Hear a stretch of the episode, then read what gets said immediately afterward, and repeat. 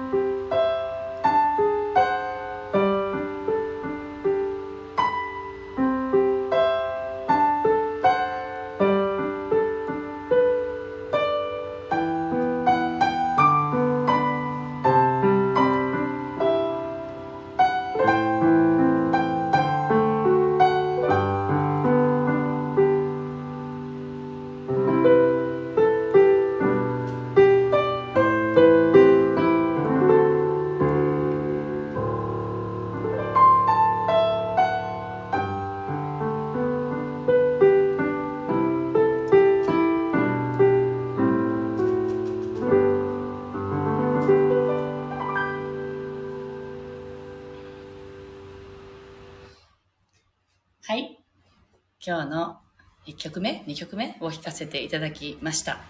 あの、はい、スタッカートさん大丈夫です。なんか弾いてたら咳き込んでしまいまして、あの、すいません。で、わかめちゃんとミクミントさんが今同じタイミングでね、おはようございますって入ってきてくださったんですけど、あの、面白いなと思って、わかめちゃんとミクミントさんってね、お友達同士で、あの、別々の場所にいるはずなのに、すごい一緒に入ってきたんですよ、今。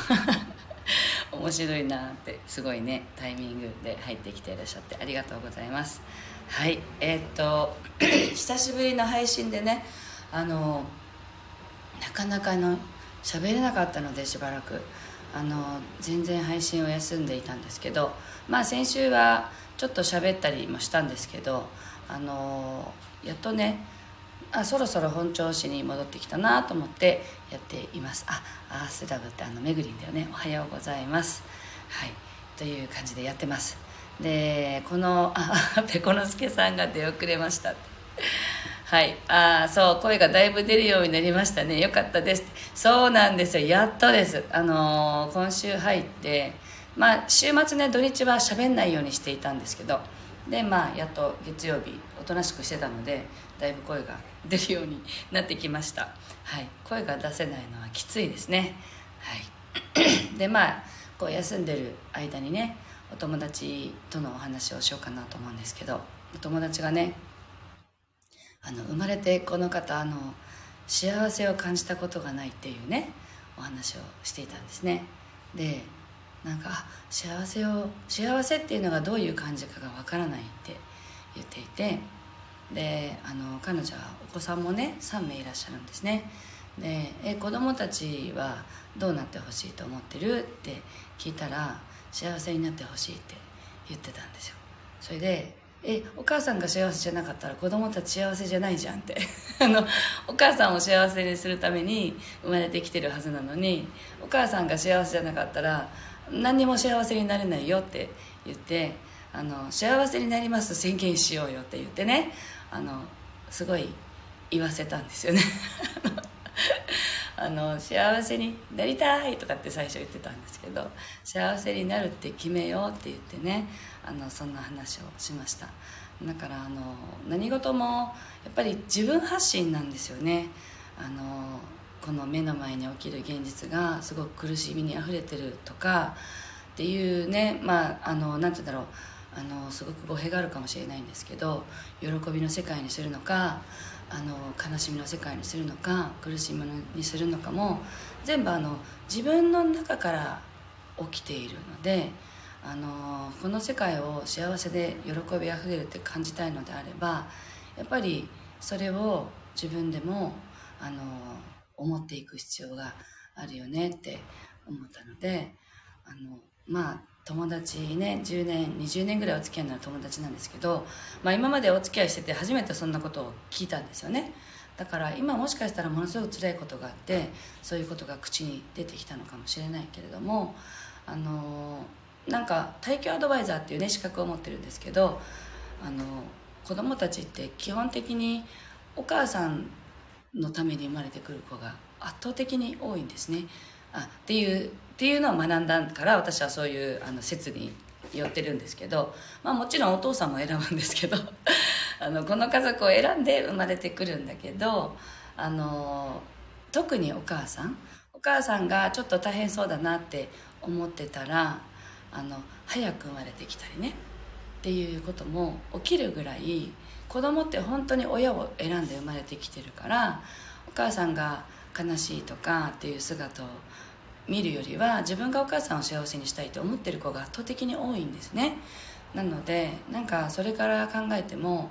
あのこうそうやって生まれてくれる子供たちに本当に感謝だなと思うしそれだったら自分もこの子たちのねが幸せになれるように自分も幸せになろうってそんな風に思えた方がいいよなと思ったのでそんな話をねしたんですけど。でちょっと思うところがあったのでね話をちょっとシェアさせていただきました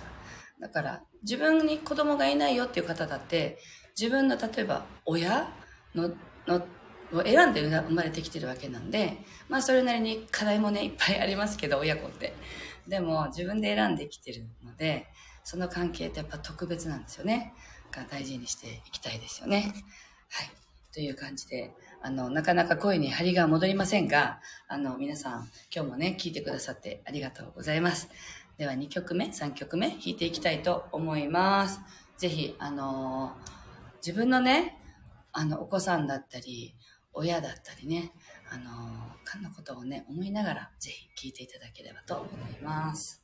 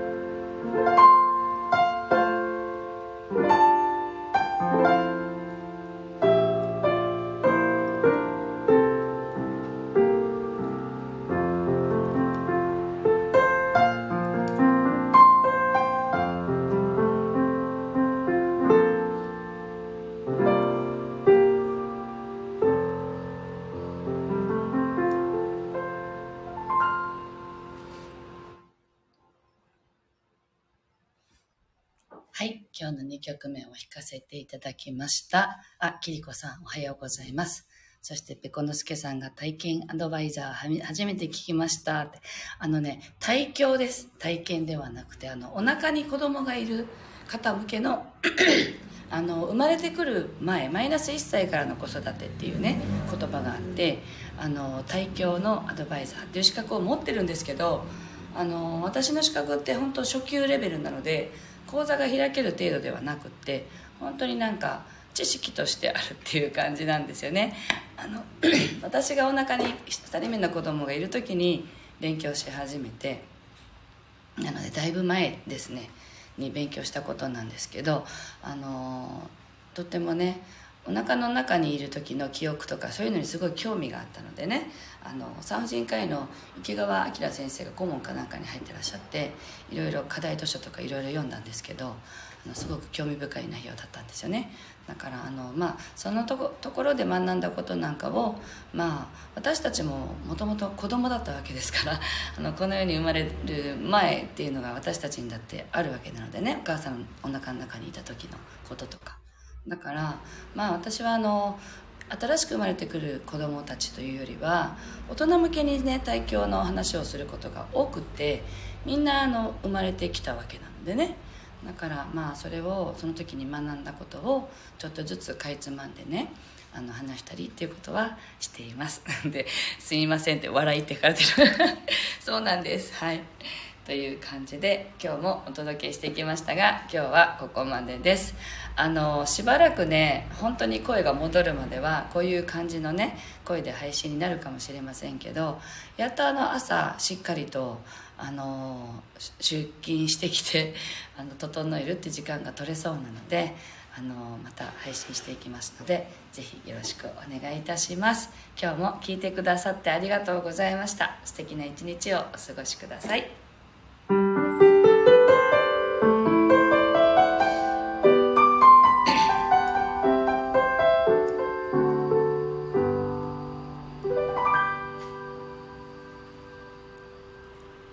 い、ありがとうございました。